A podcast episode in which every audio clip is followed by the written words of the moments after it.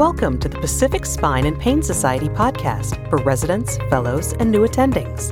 A casual conversation like the ones had after a presentation, in the fluoro suite, or in the clinic, designed to give you insight about interventional spine, pain medicine, neuromodulation, regenerative medicine, and minimally invasive spine techniques. And now, here's your host, Dr. Daniel Orlovich. So, Sandy, tell us a little bit how did you get involved in treating cancer pain? All right. So, let's see. I graduated fellowship back in 2016 and had the privilege of training under several fantastic mentors at Johns Hopkins, one of them being Michael Erdek, who is very interested in cancer pain, and that was kind of my first exposure to it. Prior to that experience, I didn't really understand what kind of options we had for cancer pain patients. But when I started treating them at Hopkins alongside Michael Erdek, I really got a sense of kind of the greater purpose role that you can play in kind of helping someone with cancer pain. And I really loved a lot of different aspects of it. So, one was I felt like we were really doing the patient a great service by being able to provide kind of a pain free or less painful cancer experience. And for a lot of my patients, it was an end of life experience as well. And a lot of patients towards the end of their life don't like being drugged up and you know, feeling all the sedative effects of the high dose opioids that a lot of them end up taking. And so interventions for cancer pain really kind of struck a chord with me as something that was an important way of helping these patients kind of have a quality of life at their end of their life. And seeing kind of the results with the celiac plexus blocks and the superior hypogastric plexus blocks and the intrathecal pumps i really became a believer that you know, this maybe was my purpose in life to kind of help patients at the end for a lot of them kind of transition from their life to death and do it in a peaceful way where they're able to say their goodbyes. And do so in kind of the way they imagined rather than feeling drugged up from the opioids. So that was kind of the first thing I noticed as a fellow. And then the more I've been practicing pain medicine, I've continued to kind of learn and explore new therapies that are available for cancer. And I've talked to Amit Gulati over in New York a couple times because what I've found with cancer patients is that no two cancer patients are the same. And for the most part, I deal with solid tumor cancers, and all solid tumor cancers are different just by nature of the cancer. So it's always a puzzle there's always a lot of moving pieces in terms of are they anticoagulated? You know, how can we access, you know, whatever we're trying to access without kind of getting into the tumor itself? And I really like the cerebral aspect of it in addition to kind of the, I don't know, person aspect of it that just makes it kind of a, a perfect field for me. So at this point in my career, I would say about 40% of my practice is cancer pain. And then how did that work? Coming out of fellowship, you had an interest in it at Hopkins there. And then how does it work kind of? Did you take additional patients? Did you take electives? Did you work closely with certain services? How did you build up to that time where 40% is doing cancer pain? Yeah, so when I started at OHSU, I think the first step was is that I let everyone know that I was interested in cancer pain. And that just you know, I wasn't expecting to make this 30 or 40% of my practice. It's just, I said, you know, to my colleagues, this is something that's an area of interest of mine. And so, you know, if everyone's okay with it, I'm going to start kind of delving into seeing more and more of these patients and kind of collaborating with other services. So, oncologists, palliative care doctors, in terms of, you know, increasing our referrals from those services. And what ended up happening is kind of, you know, once I started saying that this is something I wanted to do, then it just kind of built naturally from there. One of the first things I did is I met with some of the palliative care providers at OHSU. And what we ended up doing is building a multidisciplinary group that meets three times a month. And we discuss difficult cases in that group. And that group includes neurosurgeons, oncologists, palliative care doctors, physical therapists, massage therapists that specialize in oncological patients. We have some acupuncturists who are involved. So, really, kind of collaboration from a lot of different disciplines. And we discuss those difficult cases and kind of, you know, everyone tries to pitch in in terms of what can we do. And in our hospital, the way it's set up is our palliative care colleagues really do more of the medication management side and they consult us or the oncologist consult us to see if there's any interventions that could be indicated. So we've done all different kinds of interventions, including, you know, your standard neurolysis, your visceral pain related to cancer. We've done intrathecal pumps. And then more recently, as the peripheral nerve stimulators have gained more traction, I started doing some peripheral nerve cases for cancer related pain as well. For example, I had a patient probably about a year ago at this point who had a lung cancer that was infiltrating up into his brachial plexus. And he had horrible neuropathic pain in his arm on that side. And what we were able to do is basically implant a peripheral nerve stimulator proximal to where the tumor was invading. And he had fantastic pain relief. The only thing he was taking, because he was a a stoic dude. The only thing he was taking at that time was Lyrica, and he really didn't like it because he felt like you know it was just I don't know making him groggy, and he was a farmer and kind of wanted to keep you know keep doing his day to day and you know not be so foggy from the Lyrica. So put in the peripheral nerve stimulator, and then he was able to wean off his Lyrica completely, and he passed with just pain relief from his peripheral nerve stimulator. So, I mean, it's just cases like that that you just feel they're just feel good cases that you were able to give someone kind of a good ending. And I really like that. Yeah, and tell us a little bit more about obviously there's multidisciplinary teams. You said the oncologists, the neurosurgeons, physical therapy, oncology. What are their expectations? And then also piggyback on the question, what are the expectations of the patients? Like you said, they don't want to feel groggy what are some kind of things you hear from the teams as well as the patients? Yeah, so one of the cool things about OHSU is that we have a lot of different disciplines available to our patients, and a lot of that is because um, insurance coverage for these disciplines is actually quite good out here in Oregon. So a lot of patients do have acupuncture benefits. Some of them have massage benefits. You know, pain psychology, I would say, is pretty standardly covered with most insurance plans. And so, you know, our patients, not just our cancer patients, but all of our patients have access to all of these modalities of care. And so, you know, working as a team to, you know, really provide, you know, a treatment plan that involves a lot of different modalities. I think a lot of patients really like that particularly because I think in the past, you know, I think the the stigma was is okay, I have cancer, you know, I'm just going to end up on high dose opioids. And I think the better that we get at kind of forming these multidisciplinary teams and thinking outside the box that, you know, maybe there is going to be a component of opioid therapy, but that doesn't have to be the only thing.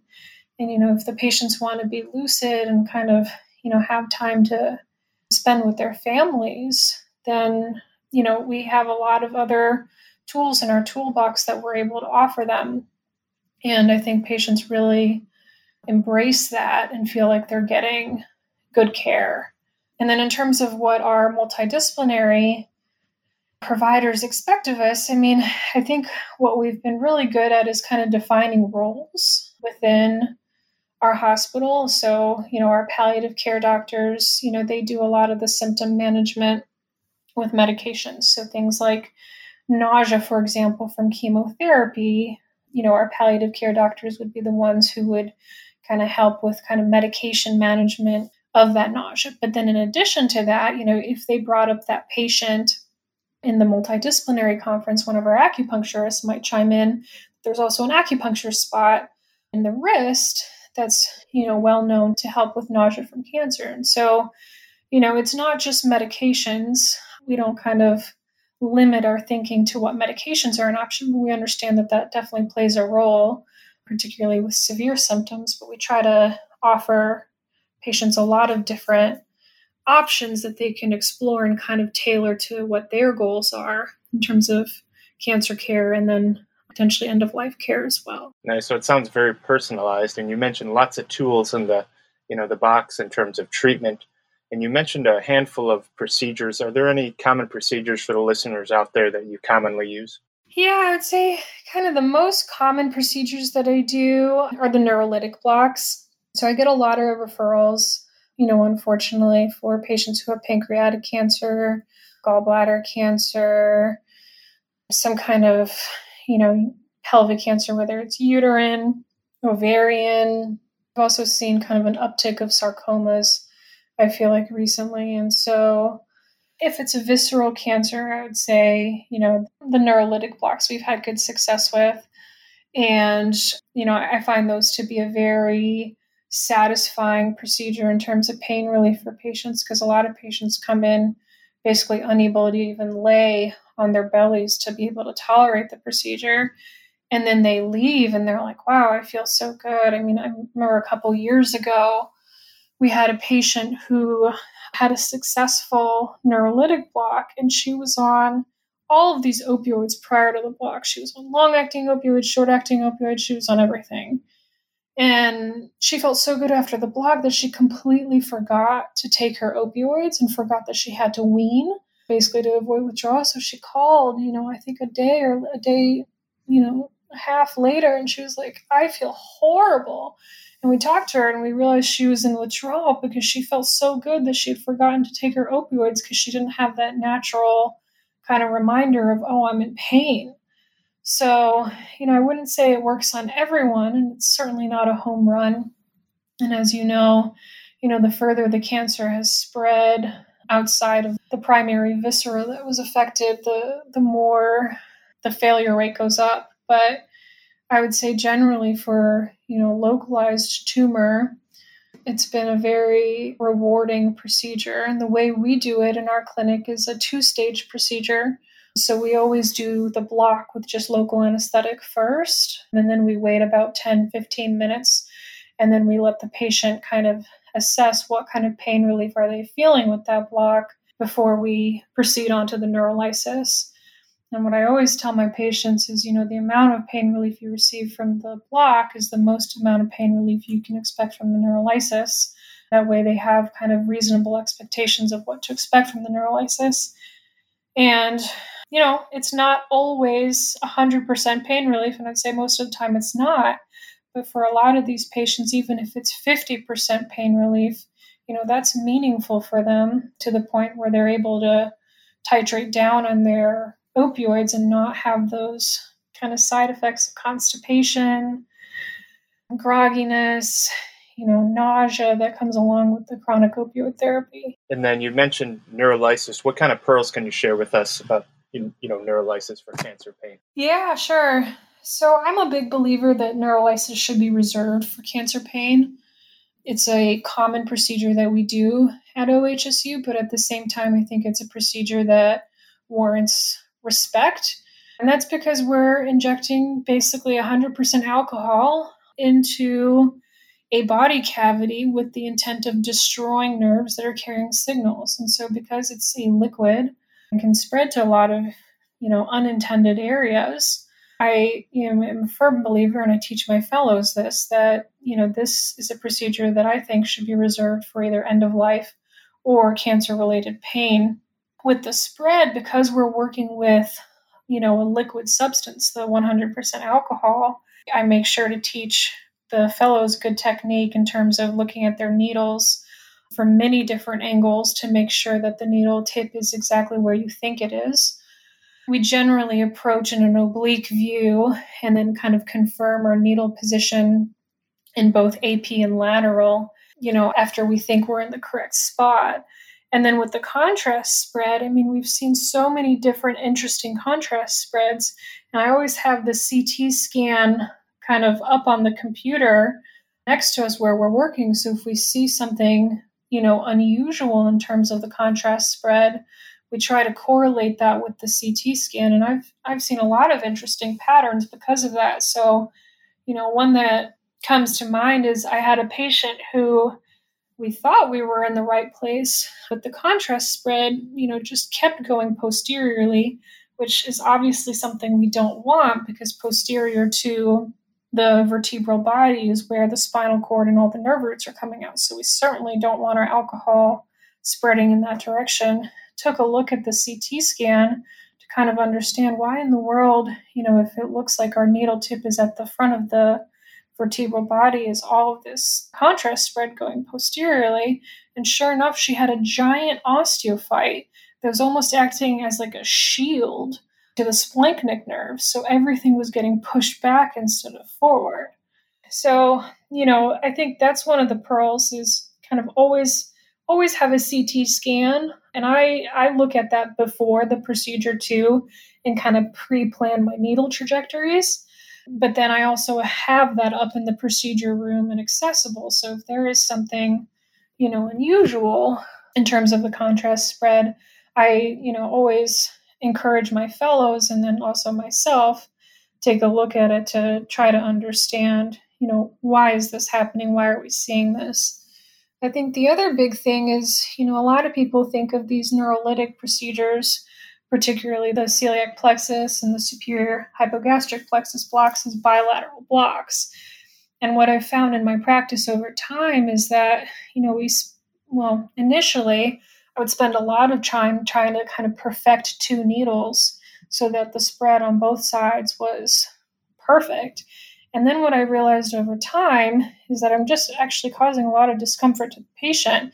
And if I have one good needle with you know great contrast spread on one side i can actually just inject a higher volume on that side and because it's right in front of the vertebral body it does spread pretty nicely. So i don't torture the patients anymore trying to get two perfect needles.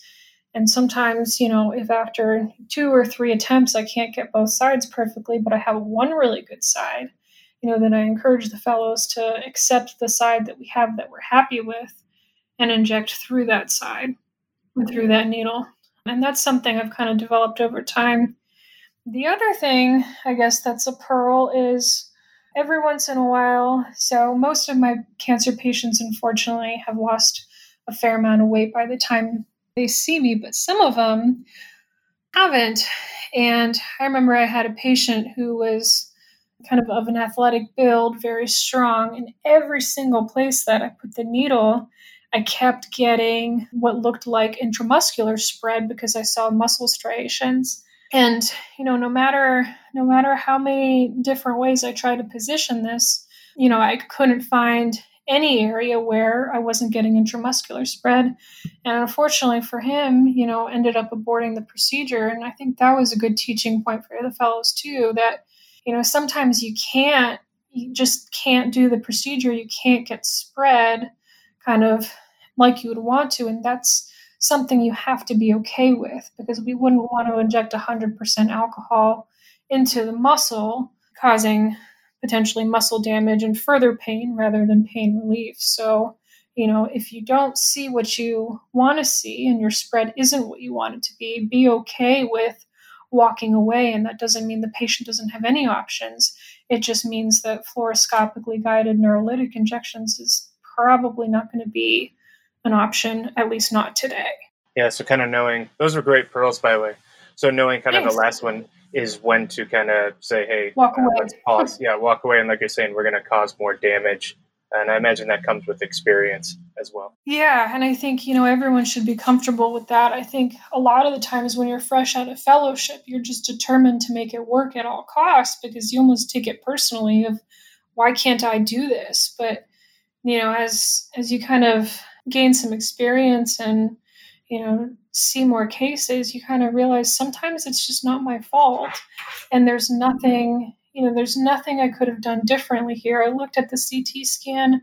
I looked at everything. I planned my needle trajectories, and I just can't get this, you know, needle to be what I want it to be. And you just got to walk away versus like risking harm to the patient. And I think that applies to any of our pain procedures because there's always going to be procedures that you're just not happy with, you know, your needle placement or whatever, the contrast spread, etc. And I think it's, you know, an important lesson for all fellows out there to just know when to walk away. Mm-hmm. Yeah, very wise words.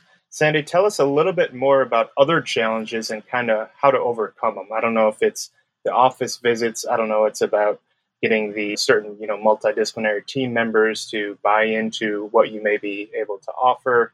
Anything that you'd recommend a fellow kind of recognize and then how he or she could work through those. Yeah. So one of the things I realized kind of early on as I was interested in cancer pain is that it requires a lot of coordination. And so you really need a team. This isn't the kind of medicine that you can just do on your own. And what I mean by that is, you know, patients have concerns, valid concerns. They're scared. You know, these are kind of big deal procedures, I would say, you know, injecting alcohol places or putting in an intrathecal pump, which is, you know, a small surgery that's going to be, you know, let alone infusing medications along their spinal cord. You know, all these things I think are very concerning for patients. And what I found after about a year of practicing and just kind of managing all the phone calls and all the kind of additional time that wasn't clinic and procedure time is that I really needed a cancer care coordinator. And so luckily OHSU was very supportive of that. And after about a year of developing the program and kind of building up, you know, cancer care at OHSU, we did hire a nurse coordinator and she has just made everything better. So in terms of coordinating anticoagulation with the oncological team, coordinating, you know, when we would do the procedure relative to when's the last chemo, because, you know, that chemo is associated in a drop in platelet counts.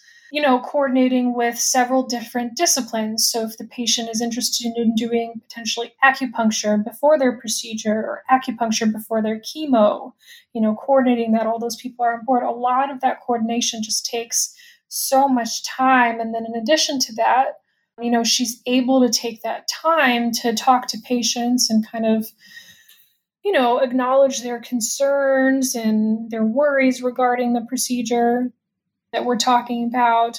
Some of these patients just don't know who to call and you know, it's just it's made a world of difference for our clinic to have a cancer care coordinator and I think she, you know, is bettering care for these patients and also just making the procedure aspect of things more streamlined and patients come prepared they know what to expect they're less scared and things just go better and more smoothly so that's one thing that i would encourage anyone that's interested in cancer care to kind of consider you know having a nurse coordinator or some kind of coordinator available because these patients do require more and sometimes it's more than a physician can give, particularly if you have a busy practice otherwise. Nice, that's great. And then for some people listening out there, Sandy, who, who might not have the resources for a patient care coordinator, who might not have the multidisciplinary team, what argument could they make to their healthcare system to say, hey, this is a worthwhile endeavor? Yeah, I mean, I think,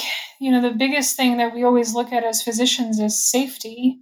And so if you're a physician and you're you know, spread too thin because you're you are kind of the sole healthcare provider that's kind of taking a look at everything.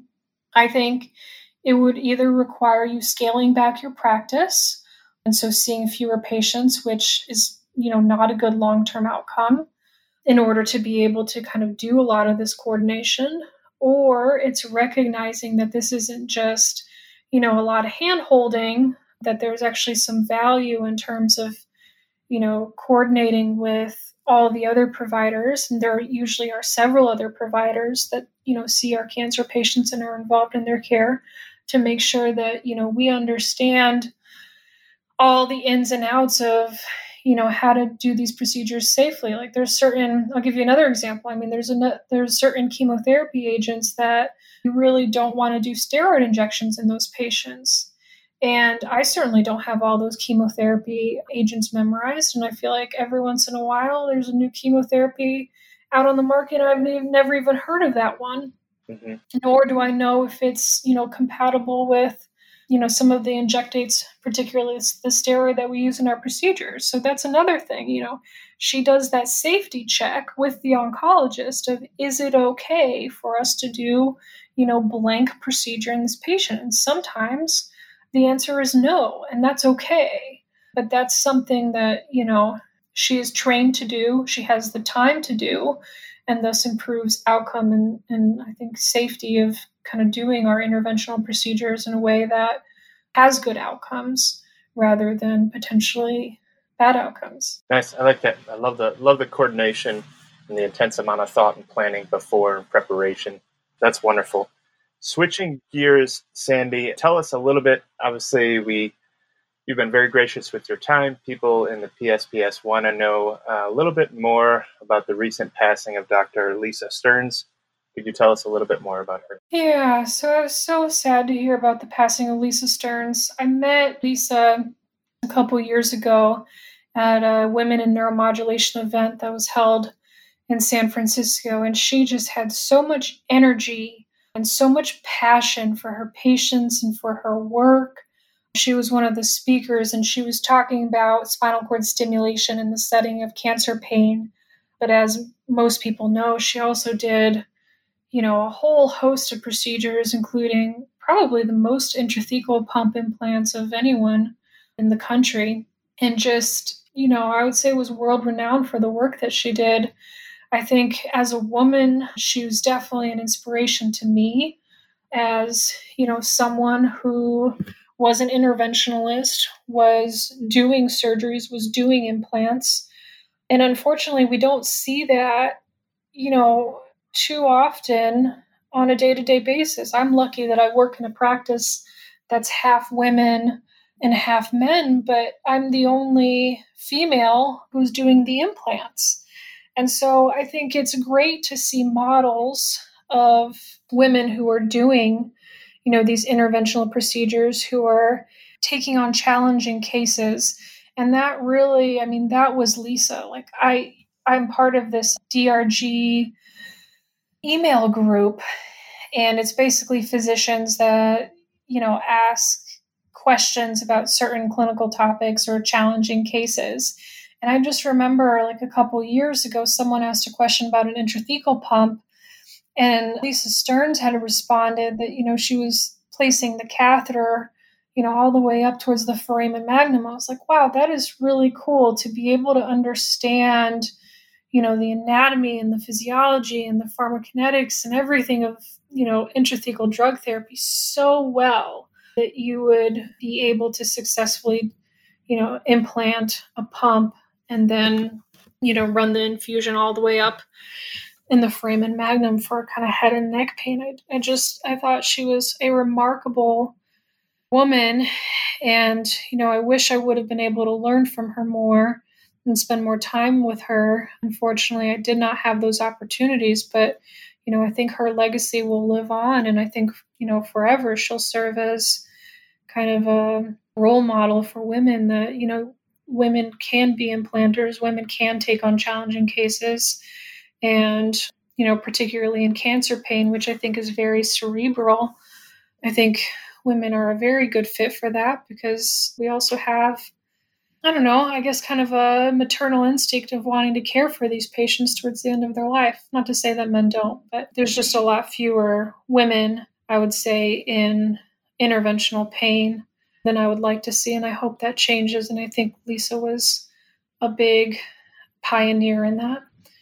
And she will always be remembered fondly. Yeah, huge loss. You mentioned the DRG email group, the Women in Neuromodulation, to carry on her legacy. Are there any other organizations, links, sites that you'd recommend a listener to check out then? Yeah, so one of my friends of Shravani, gosh, I'm going to screw up her last name, Dubrovka. She's at Johns Hopkins and is the fellowship director of that program. And she's come up with a fantastic course called Pain Rounds, which actually this is a perfect time to be talking about it because the new fellows are starting or just about to start and it really does an excellent job of going through the basics of spinal cord stimulation and also touches on intrathecal pump therapy too So, you know, I would encourage everyone to sign up for that program, and it's just painrounds.org.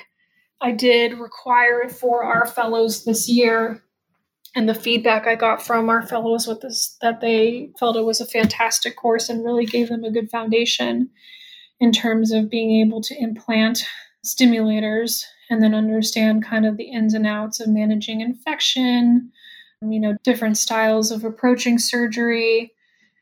What else?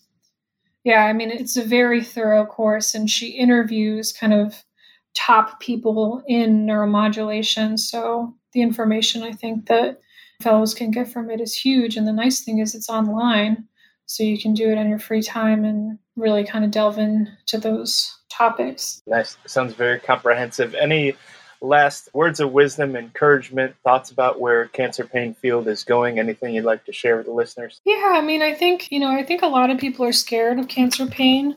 I think some of it comes from inexperience because I think a lot of training programs don't necessarily prepare you for cancer pain. But I, I hope that, you know, as we recognize the valuable role we can play in society and, you know, act as you know, physicians that are particularly helpful at end of life in terms of minimizing the need for opioids. I hope more programs incorporate more cancer training into their curriculum and hire, you know, attending physicians who are able to train their trainees in these techniques so that they can graduate feeling confident and feel good about their skills so I hope that, you know, the more people realize the benefit of what we're doing, I think, you know, I think it would be great to see the field expand. Right now, you know, I think it's a small niche within interventional pain, but I do think I do think it can be much bigger and we can help a lot more patients with a lot of other options than just opioids in the future. Thank you. And, and you spending time with us definitely gets the word out there, lets people know creates a bigger niche as well. So thank you, Dr. Sandy Christensen at OHSU. We appreciate your time. PSPS is very fortunate to have you share your thoughts and wisdom and pearls with all of us. Happy to. Thanks for having me. Take care.